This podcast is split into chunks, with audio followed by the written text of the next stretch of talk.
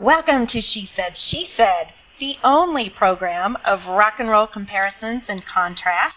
I am Lena Stagg, the culinary chef and author of the Recipe Records series, a series of four groovy rock and roll cookbooks that blend rock history, facts, trivia, and photos with delicious and easy to prepare recipes themed for music genres and bands. And Recipe Records has a book for numerous genres, by the way.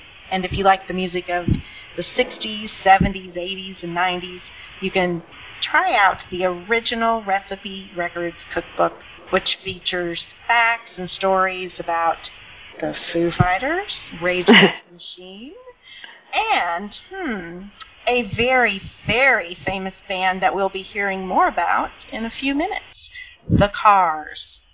Well, you know, one of my neighbors is the drummer for the Foo Fighters, Taylor Hawkins. Awesome.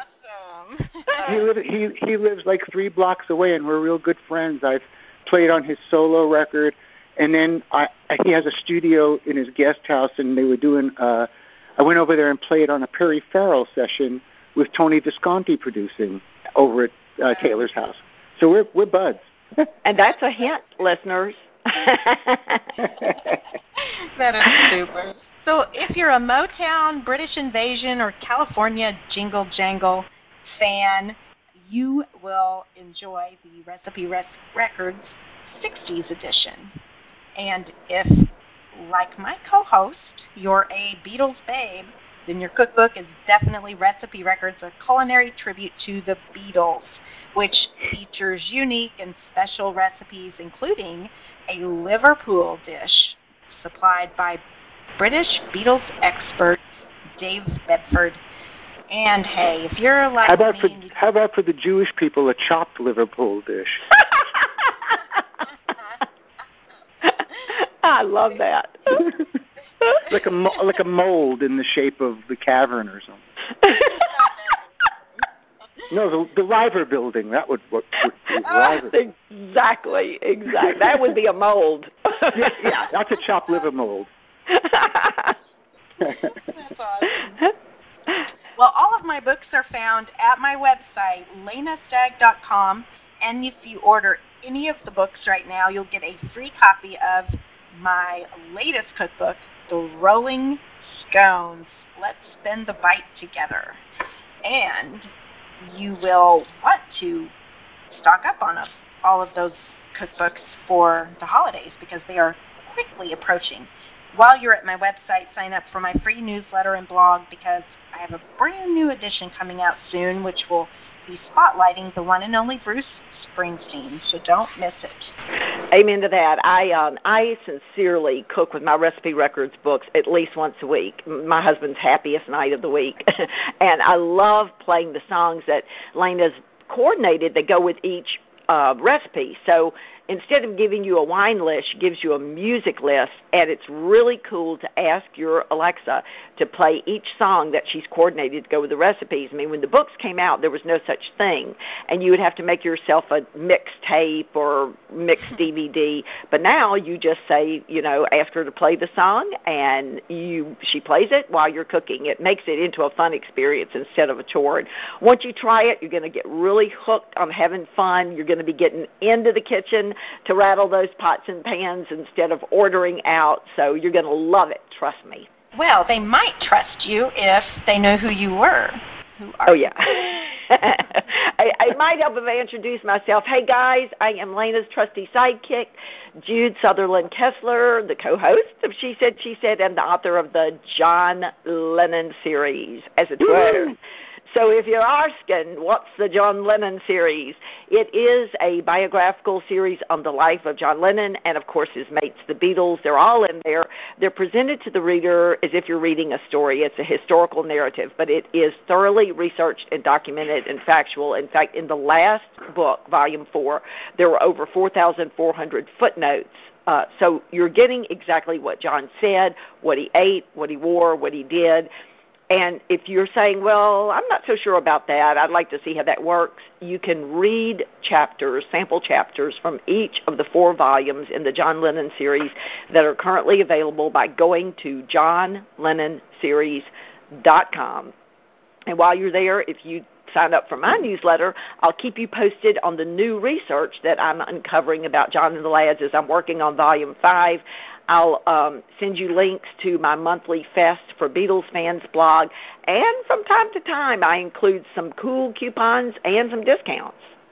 Absolutely, they are not to be missed. So be sure nope, you I've... sign up. Ooh, I heard an endorsement. Have you, signed, have you signed? I know. I'm trying to keep my mouth shut, but I love your book so much, Jude, and I've read each one at least twice because they're so enjoyable and, and such a different way of telling the story. I probably have most every Beatle book out. I've got a wall of them, and you know, I've heard the story so many times, but I just love it so much. I keep reading them. But yours is unique in, well, in the uh, in the canon. It's just a, thank it's you. just a different way of looking at it. It kind of puts you in the room, and it's just really fun.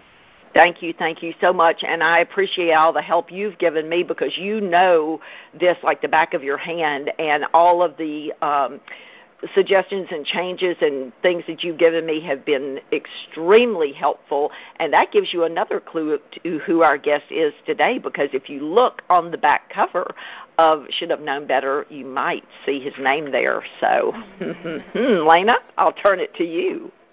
He is, is awesome. That was an outstanding uh, testimonial to your books, and I would have to concur with our guest today. So, speaking of pretty cool, we have with us today a very cool and highly respected musician who is absolutely everything Jude and I look for when booking a guest on our famous hashtag eye candy series. Our eye candy series guests are to be interesting, innovative, iconic, and involved in the music scene today, and our guest certainly fills the bill in all of those categories. First of all, he was lead guitarist for one of the hottest bands in the late 70s and into the 80s, The Cars. And with his mad skills, he definitely earned his place in the Rock and Roll Hall of Fame. You know, The Cars were named Best New Artist in the 1978 Rolling Stone Readers Poll, and they also won Video of the Year for the song You Might Think at the first MTV Video Awards in 1984. I'm pretty sure I was watching that. But on top of those honors, their it's all lies. their debut album, The Cars, sold six million copies and appeared wow. on the Billboard 200 album chart for 139 weeks. Woo! So Hi-oh. when you listen to those mega hit songs, our guests can be heard rocking away on chart toppers such as My Best Friend's Girl, which opened our program today, and on songs that we're going to discuss in a few minutes, including You Might Think, You're All I've Got Tonight, and Good Times Roll. His accolades are many and talents are off the charts. So please help us welcome to She Said, She Said, Mr. Elliot Easton. Hi, ladies. Woo-hoo. Great to talk to you again. Oh, we're so glad to have you here. Thank you, thank you, thank you for coming back on the show. Oh, it's my pleasure. It's a lot of fun. Yeah, we, we're we're just so delighted that you took took all took away from your really busy schedule to be on the show again. Oh. So, and well, thank you for asking me back. you're always welcome. We might have to make you our additional um, co-host. Oh yeah. Yeah, souffleing with Easton or something. That's great. So, so we can't wait to dive in and talk about the Cars and the influence that the Beatles had on your musical career, Elliot. But before we do, tell us a little bit about this, this your current supergroup, the Empty Hearts, and bring us up to date on what you guys are doing right now. You gave us a little hint about it last uh, spring, but inquiring minds are still Mhm. wanting to know what is definitely with the empty Hearts. Well, I'd be happy to tell you. Um, we're in the final mixing stages of uh, finishing our our second album, CD, whatever it's called wow. these days, and then mastering, and and it's coming out on uh, Valentine's Day 2020. Oh. Uh, we thought that would be appropriate with the Empty Hearts coming out on Valentine's Day, and uh, the label thought that there was some fun opportunities with that. uh, so that so that's going on, and and then after that, you know, we we've already shot a couple of videos and uh, and photos and stuff, and we we hope to get out on the road and and like play a lot. Really, um, that's the plan. Is like to you know get out there in you know in the in the coming year and really get out there and play together, because you know. Uh, if people don't know who the members of the band are, it, besides myself, um, we have Clem Burke from Blondie, who's another Hall of Famer, Wally Palmer from The Romantics, mm-hmm. which you can't turn on a TV commercial or a movie without hearing. That's what I like about you, right? Yeah. And yeah. Um, and the great uh, bass player Andy Babiuk, who mm-hmm. played in a great band called the Chesterfield Kings, and Beatle fans will also know, especially gear geeks will know uh, Andy from having written the book Beatles gear, which is right. like the Bible of uh, the Beatles equipment. He literally uh, writes about every piece of equipment they used from, I guess, well, 58, maybe when they met at the mm-hmm. at that fete mm-hmm. at the church, up until they broke up. Every microphone, guitar, amp. And so it's a great uh, reference book. And he did the same thing with the Rolling Stones. So anyway, we've got a really fun and interesting band, and we have a lot of lively conversations about all the kind of stuff that that we all love to talk about. You, you know, you and us, and it's all you know, wall to wall Beatles and gear, and we have a lot of fun. But what I was going to say about it all was is because some of the other guys like Blondie still tour sometimes, and the Romantics still play shows. So the Empty Hearts is kind of like our bowling night in a way. Yeah. it's like you know what I mean. It's like what we do for fun uh, when we have a window where everybody's free. Yeah. And you know, it's a little tricky sometimes to get that working where we can all get together and we're spread out across the country. But um, the new year, we we've all committed to like really putting some time into this thing and getting out there and playing because that's the most fun. Oh, wow. sure, sure. And that you know, the fans are just rabid to to um, watch super groups like yours get back together. I'm just going to say one more thing about the record. And I'm not going to answer any questions about what I'm going to say. I'm just going to say it. But when you hear who plays drums on one song, you're going to die. Oh. Yeah, see, you said that last time, and and I've been going back and forth because I know that Paul Paul plays to, you know, drums as well as Ringo. So well, it's hmm. supposed to be a surprise. So I'm just I don't. Okay you know the guys to kill me. But um, we can't wait to hear. We cannot wait to hear. You've got to come back on when you can talk about it. You've got to come oh, back on. Cool. And, it's all kind. You know, the record uh, is like gro- you know shows some growth. I mean, kind of like the Beatles. I wanted this record to have more sort of ear candy and sound effects mm-hmm. and different vibes and textures. And there's one kind of soul kind of Stax Volt kind of song that has the uptown horns on it, and Ooh. and there's there's a kind of white albumish stuff that mm. I was kind of into this Lennon-y kind of vibe and writing kind of stuff like that. And uh, wow. There's some, you know, there's some jangle, there's some Rickenbacker 12-string jangle, and it's a good, you know, it's a fun record. And it, I think it's a, a progression from the first one because we were sort well, of. so can we reserve a Valentine's third radio show and get you to premiere it when it comes out and play some of the songs? Oh, absolutely. That would be a blast. I'd love the opportunity. That okay. We, I was just going to recommend that. that would we would fun. love it. Well, maybe we could get some of the other empty hearts to call in on it too. Yeah. I, I'm sure I'm sure I could arrange that. I'm sure they'd be happy to. That would be fantastic. Just fantastic. Well, we need to jump back in time and look at some. You should get the, you should get Andy because he's such a Beatle expert. Yeah, that would be great. And I I have so many questions I could ask him. Oh yeah, my goodness. And, and he would. Yeah. He, he would, I know he'd love to do it. Well, that would he's be phenomenal. Guy. Phenomenal. We will we will put it down, and if it if you two could do that, that would be fantastic. Just fantastic. Yeah, now, Jude reference you were um books quite a lot. Say what? Tell us that again, Lena. Jude references Andy's book um, quite often. Um, mm-hmm. So I know that she would probably really enjoy yeah. chatting a little bit with him too. Yeah, it would it would be the well the whole thing the whole experience would be wonderful.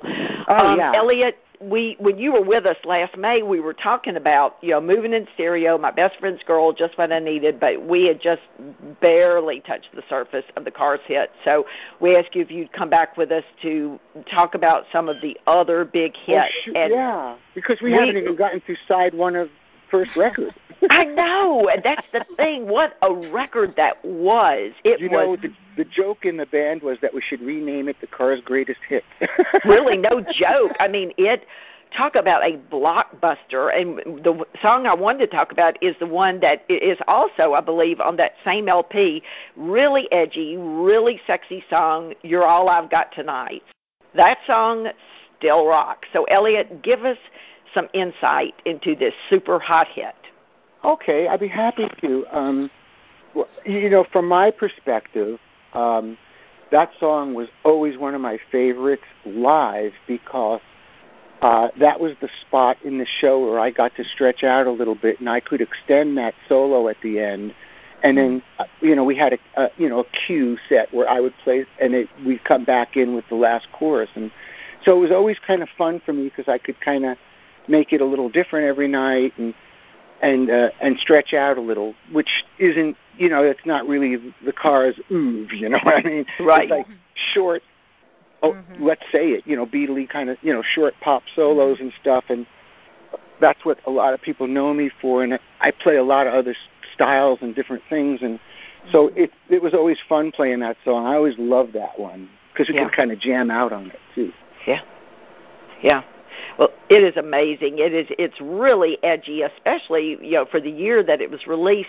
And was there any Beatles impact or Beatles influence on the song? Anything that that they inspired when you guys were writing it? You know, I, I knew that you might ask that question, and I was thinking about it.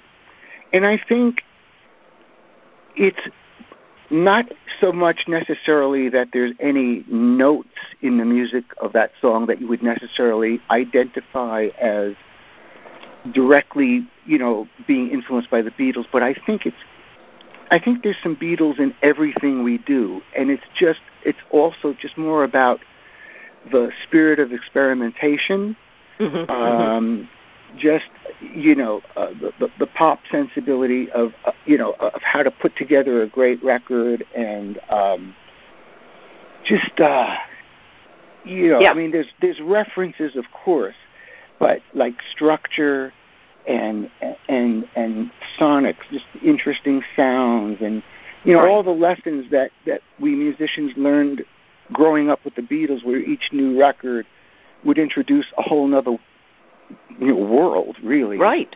Um, you know, we've talked about this. I think isn't there like sort of two and a half years between I Want to Hold Your Hand and starting Sergeant Pepper with Penny Lane and Strawberry Fields. And mm-hmm.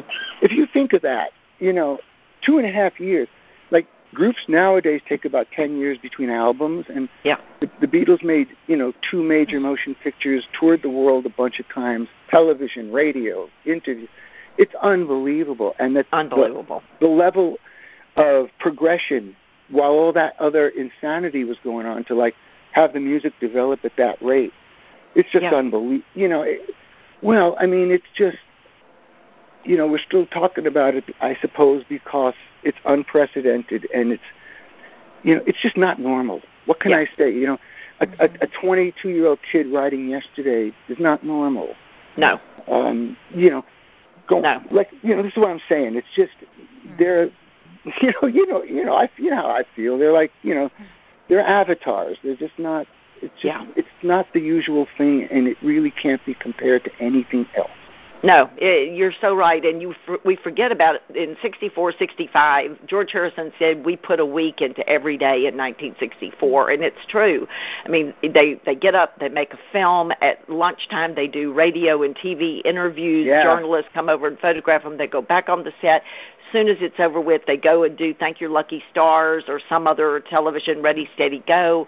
Yeah. John gets home at ten o'clock. They're waiting for him from Jonathan Cape to work on his book. He works and on sometimes his new two shows in one or in a Yeah. day, right?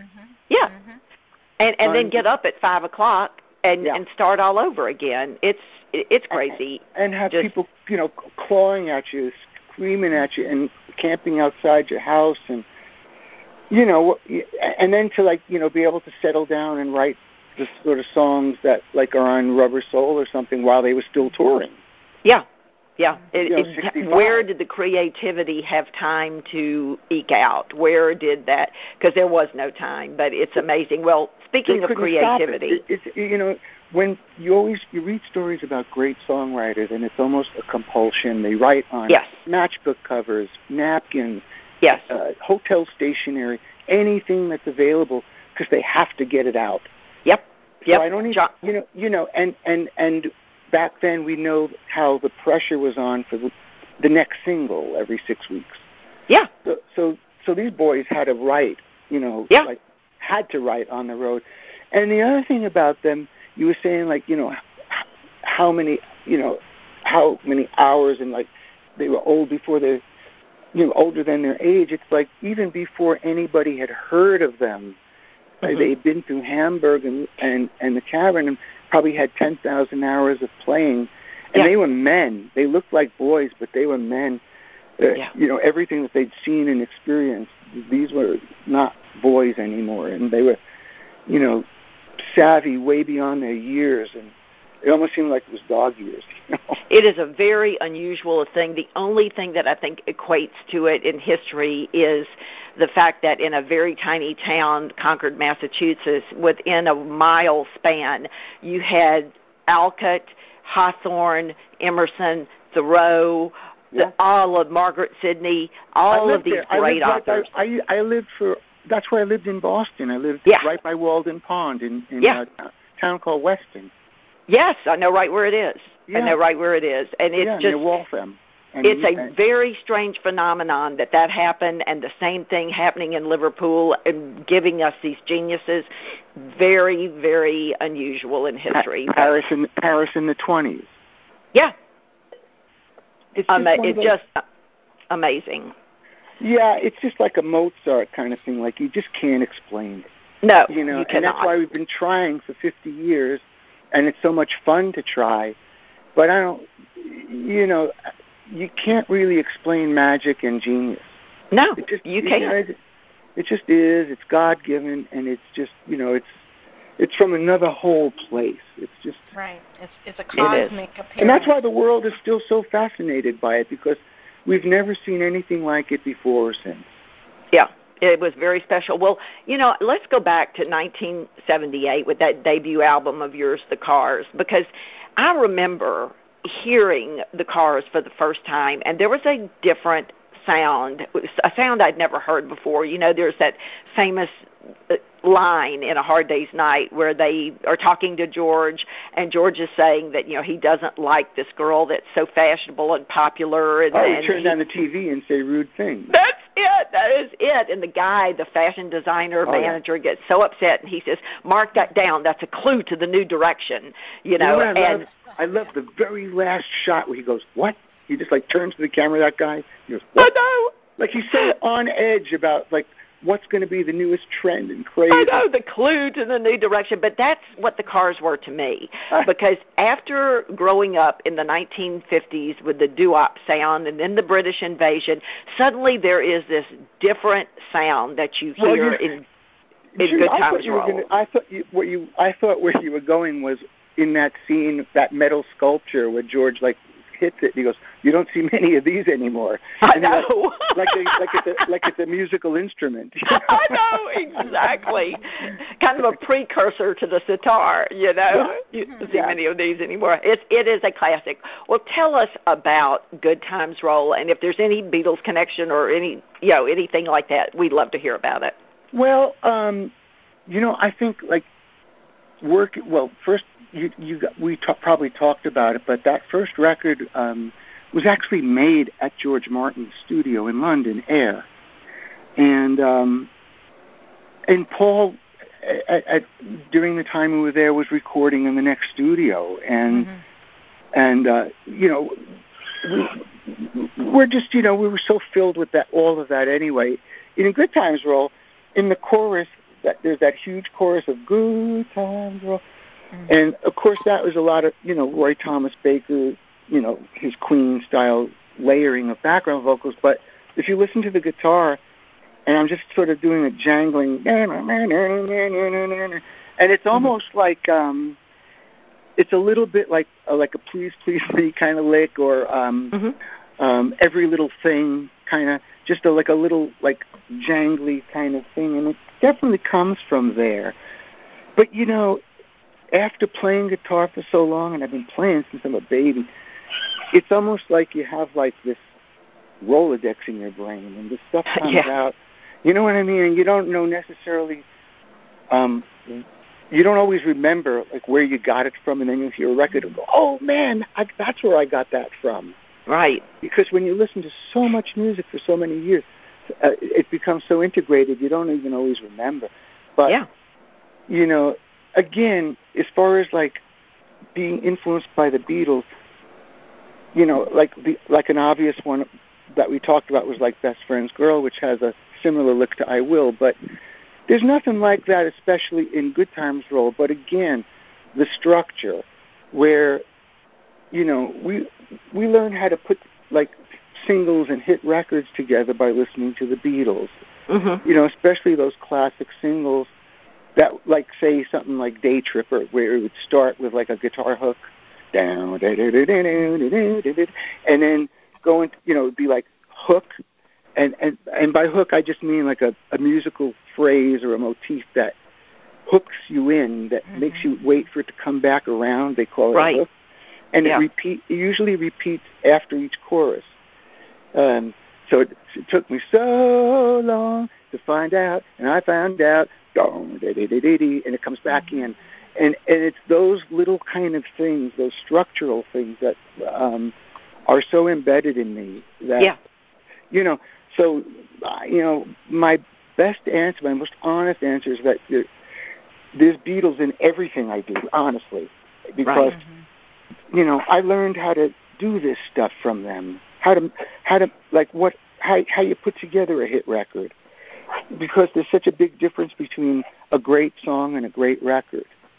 You know, right, and right. so like if you heard John just strumming an acoustic guitar and singing "Tomorrow Never Knows" and just playing that one chord, you might go, "Well, that you know that's a cool song, kind of interesting," but without backwards tape loops and, and tambours and drones and drums on it.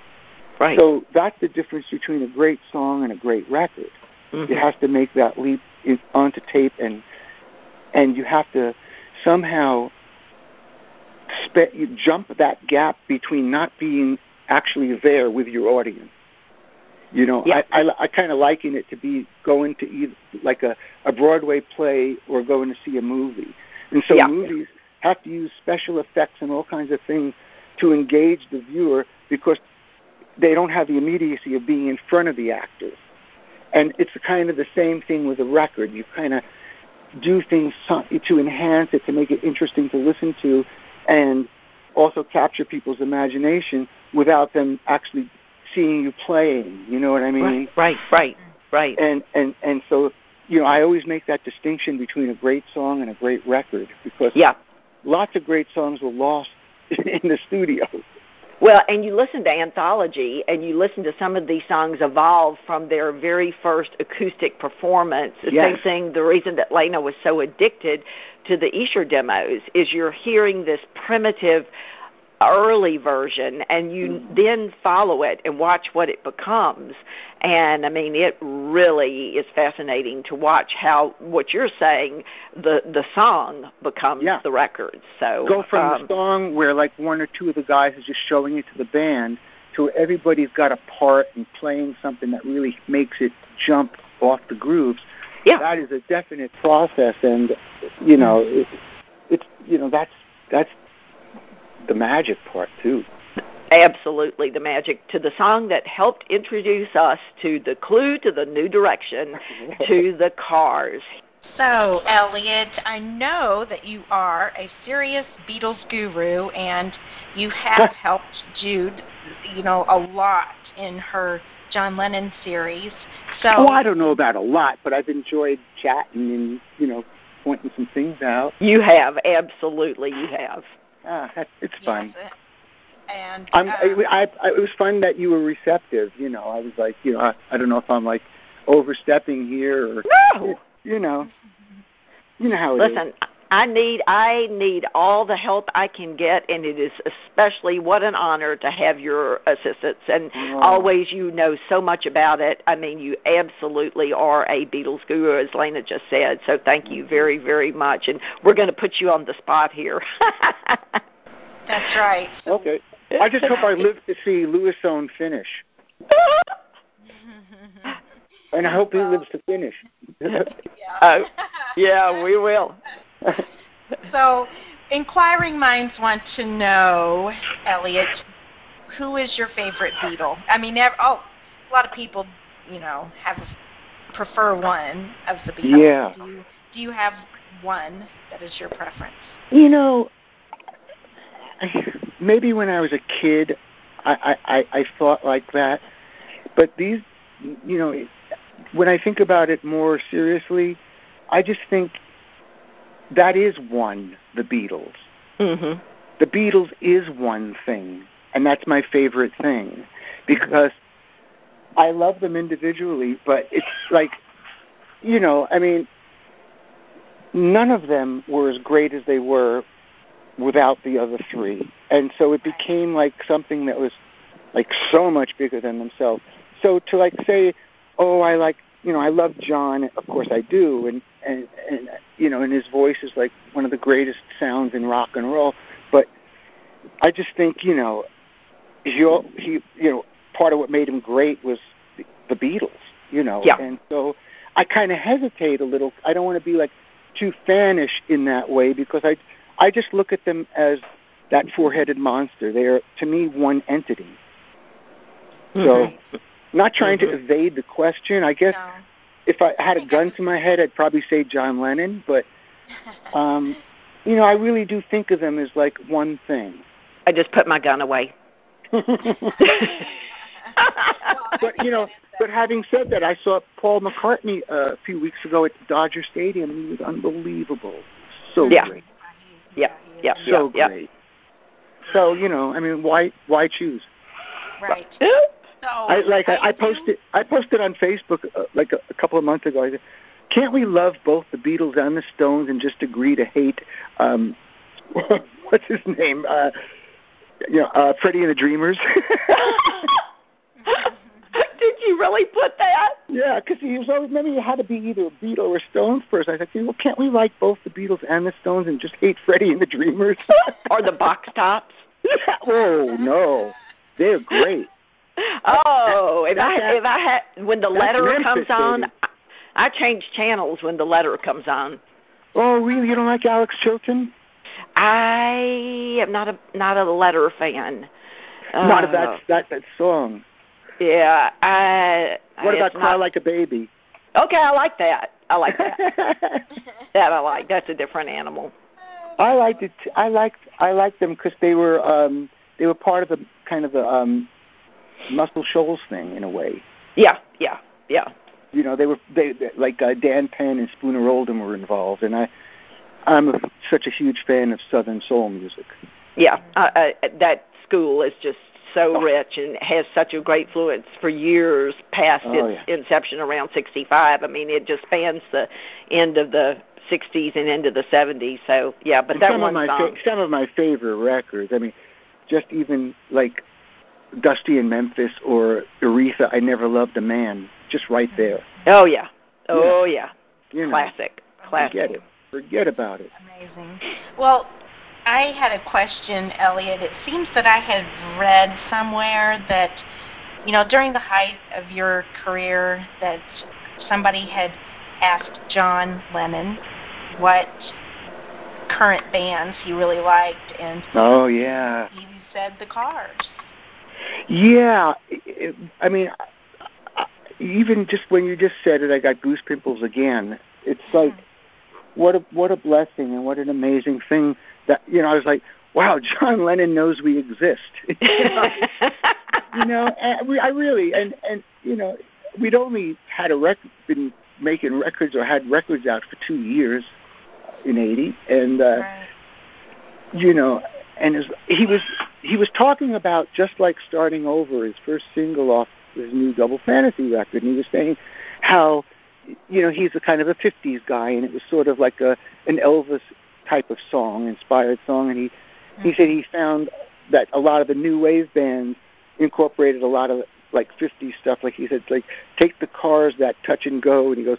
Uh oh, oh! He goes. That's like a, one of the, like a like one of those Buddy Holly like hiccups, you know. yeah. Yes. Yes. and you know, and and he was talking about like how the B-52s, like some of that, like that Rock Lobster, is like Yeah. like like very Yoko-ish. Uh, Yeah.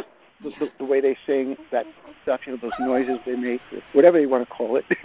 Yeah. I guess it's singing. Um, but yeah, I mean, just you know, he like you know knew the song and like referred to it. He talked about you know Springsteen, a couple other things too, but just the fact that he mentioned the Cars and and it was his last interview ever. Wow. Mm. Was Wow. it was it Andy Peebles? Was, Yeah. Was that what it was? Amazing. Yeah. Mm. Yeah. Mm, Oh man. that's uh, But what a blessing, you know that that you know I, I was able to make that like real connection. right. Like the guy heard my music and liked it. Yeah. You know, and Yeah. that That's- that meant a whole lot to me. Something nobody can say. You that's know. every, that's everything. yeah it is everything that's that is it's a once in a lifetime rare i mean you that's something to treasure That's everything. Absolutely. Absolutely. It- it That's is why I did it. That's what. That's why I do it for, man. Yeah. Right. You know, Right. a moment like that. I'm gonna stop bawling in a minute. So, okay, also tell us now it's your turn to kind of to call out a current band that you are digging these days. That's a super old term. But what No, are I- some some of the current groups that you are hearing that you like their sound? Well, um, you know, I, I, I like um, I like like the Black Keys a lot, Ooh, I love and uh, I don't know, you know, that's not brand new, but um, and I always am interested in what Jack White does. yeah. Um, oh I like the Raconteurs, his sort of Mhm. band after the White Stripes too. And I, there's this great little band out of England called the Strypes with a Y. Mhm. Have you heard them or seen them? Yes. i don't know them i bet lena does though They look like the Yardbirds in '65, and they play like that. They, you know, they're like teenage kids with like cool suits and playing like you know R and B, you know, and that's pretty irresistible to me. Uh, I, I like them. Um, Yeah. You know, uh, what's that? What's the band? What's that? Brandon Flowers, the guy who inducted us in the Hall of Fame. What's that band? Uh, Oh, yeah. I can't remember What- his band, but that, that's a nice, that's a good band. Yeah. you know, I'm getting Um, to that. I'm getting to that place where like, like you, if you put on Saturday Night Live and like they say who's playing, you're like who's that? Or, yes You know, if you pick up a Rolling Stone and they're writing about like somebody who's selling a gazillion records and you never even heard of them. yeah Uh, you know, I, I'm- I'm not. That's not a you know bragging about that, but I I guess that's just you know Wow. you know I I I I kind of I kind of love what I always love, and Mhm. and I like things that are kind of influenced by that. I love country music. Um, you know, Probably like I, I love blues Allison Moorer and Shelby Lynne, and and and uh, and Marty Stuart and those guys like real country music and uh, gosh, you know Yeah. Bakersfield, all kinds of stuff. Yeah, you have a rich variety. I just uh, yeah, I just like good stuff, you know. Chicago blues. Yes. And so, additionally, I wanted to mention that you had told us you gave a performance not long ago at the Grammy Museum, and you performed the entire Revolver LP.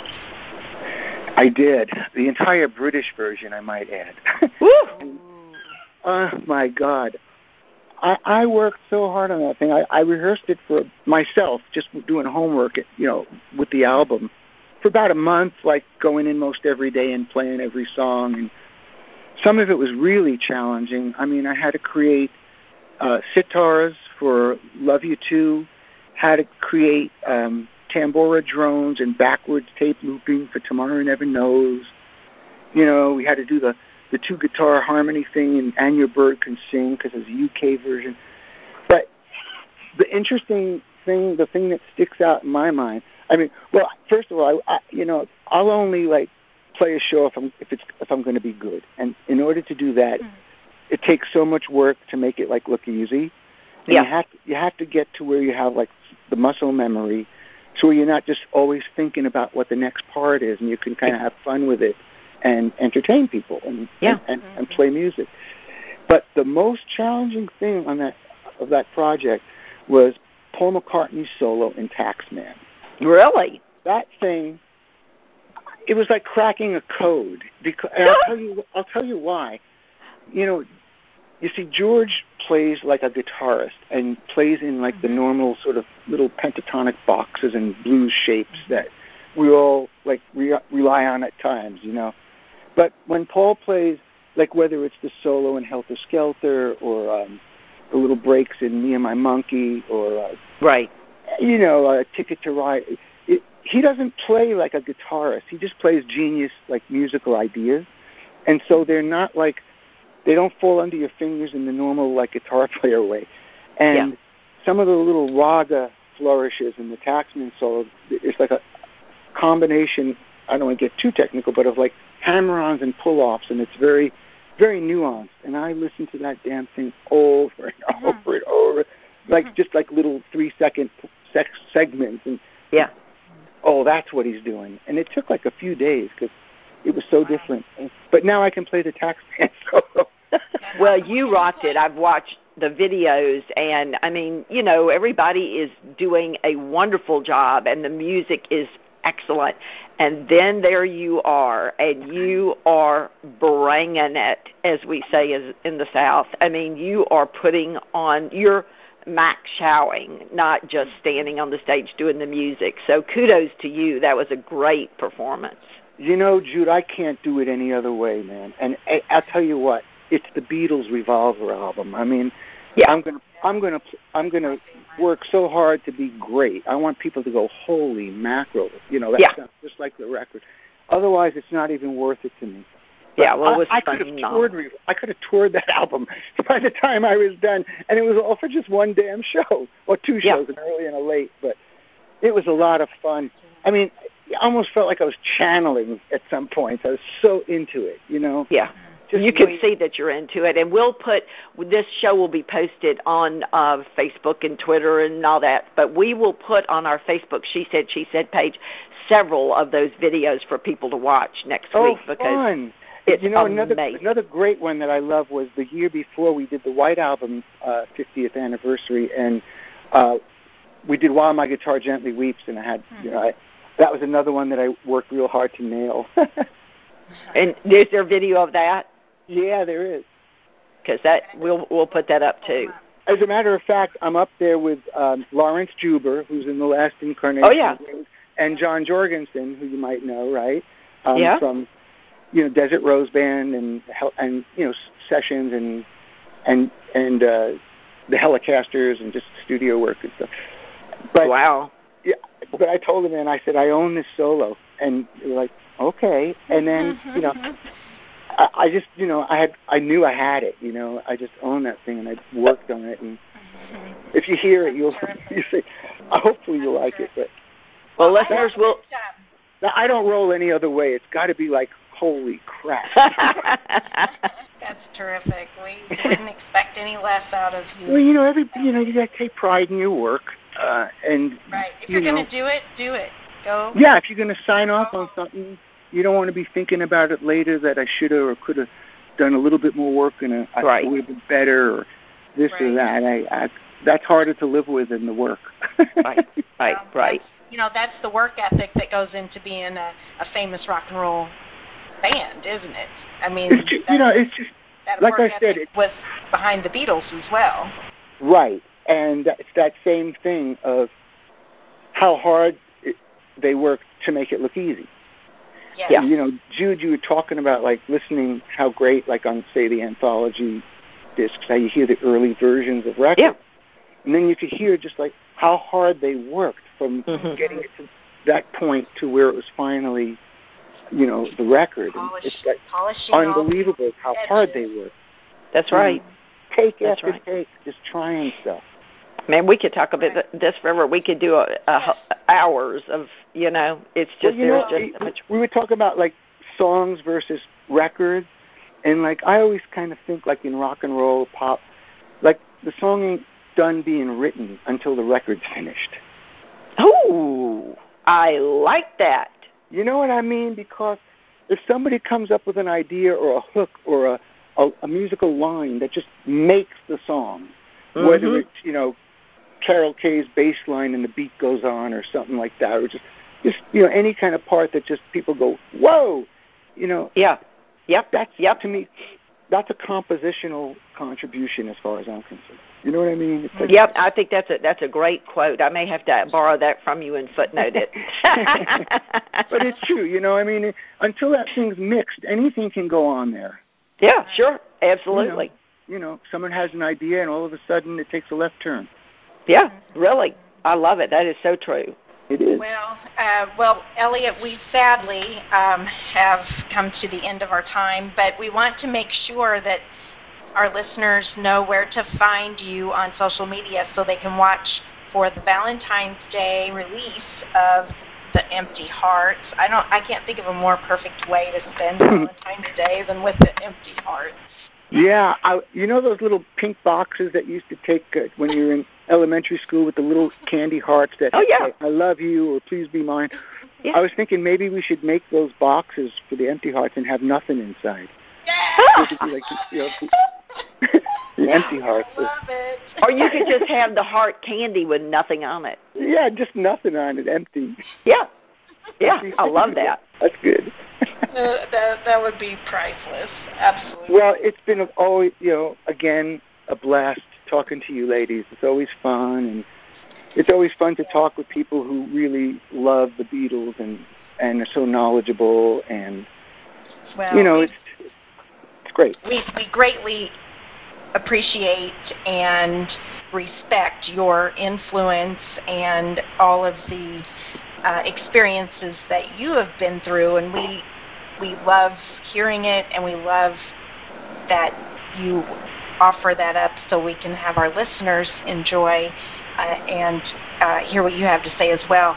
We have had so many people comment about your other show, and so I'm sure this one will be just as enjoyable. And Oh, I did have you. someone write on Facebook, and they they suggested that next time you play, she said, she said.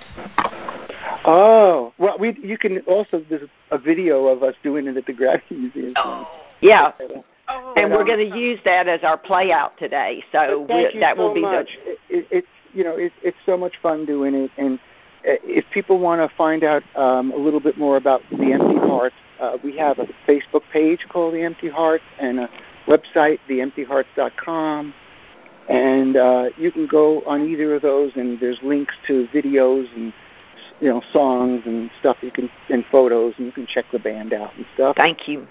Thank you so much. We appreciate it. Thank you for being with us. Thank you for having me. All right, we'll It's a see you in in February to release that that new Empty Heart CD. We can't wait. I love it. You got it. Thank you so much. so much. Okay. And thank you to all of our listeners here on She Said, She Said as well. We appreciate your being a part of all we do, and we hope that you're enjoying the ride as we begin our third year of this program together. I can't even believe it. And to celebrate anniversary number three, we have some fantastic guests coming up for you in the weeks ahead. First, we have Jim Berkenstadt, the rock and roll detective, who will be here to talk about his bestseller, The Beatle Who Vanished, which is the life of drummer Jimmy Nicol. Jimmy, as you might know, filled in for Ringo for 13 days on the 1964 North American tour. And Jim will give us the scoop on those exciting days. And when he appears in person as the featured author for the Beatles at the Ridge on September 20th and 21st in Walnut Ridge, Arkansas, Jim was the Harrison family's historian during the making of Martin Scorsese's film George Harrison Living in the Material World, one of my top five ever shows, films. And Jim will be the MC for the viewing of this wonderful, wonderful documentary, and it is going to be at Beatles at the Ridge on Saturday, September 21st. So, to make the viewing experience really unique, he's going to take the Ridge guests through that film with him and bring it to life as only Jim Berkenstadt can. He'll give She Said, She Said an insider's look at the film as well when he guests on our program next week. I think it'll be out in a couple of weeks. Yeah, we'll get it out soon. And Lena and I sincerely want to invite all of you to come out and meet Jim in person, as well as Bruce Spizer, who will be releasing his brand new book, The Beatles Get Back to Abbey Road. We have the official book launch party for Bruce that weekend. And we have Ken Orth's Meet the Lookalikes as well, all September 20th and 21st. It's a free two day Beatles Festival and Symposium, and uh, our cast of stars, I mean, it, they are absolutely remarkable. Absolutely. You are not lying. We also have a fabulous MC, Susan Ryan, and she's going to be on the show next week with Jim Berkenstadt as well. So don't miss the book launch party that we're hosting for Bruce Spizer's brand new book, The Beatles Get Back to Abbey Road. And the party is going to be on Friday night, September 20th. These are all all of these presentations take place in the studio in Walnut Ridge on Main Street, Walnut Ridge, Arkansas. And on Saturday, Beatles at the Ridge attendees will get to explore the unique, fun stories behind American Beatles memorabilia and American Beatles fan clubs. So we have authors Terry Crane, Sarah Schmidt, and Patty Gallo Stinman on hand to talk about all of these fantastic topics. In addition, on both days, we'll also have music from the ma- majorly talented artist and musician Rand Kessler, Woo-hoo. who is also our Geoff Emerick and does a fantastic job on our shows. And we also have teen sensation Cameron Hicks. You're going to see door prizes, refreshments, and a really special tour of the unmatched collection um, and Beatles exhibit, which is entitled Meet the Lookalikes, and it is being exhibited by curator and collector Ken Orth. All of this is free, absolutely free. Go to the website, BeatlesAtTheRidge.com, and make all of your plans, see the schedule, see what's going on. You better get a hotel reservation quite quickly. And we look forward to seeing you there. You're going to have the time of your life. And until then, here's to food for thought, food for the soul, and food for the love of rock and roll. And as we play out with Elliot Easton shining on the Grammy Museum version of She Said, She Said, I'll leave you with these words. Ta and shine on.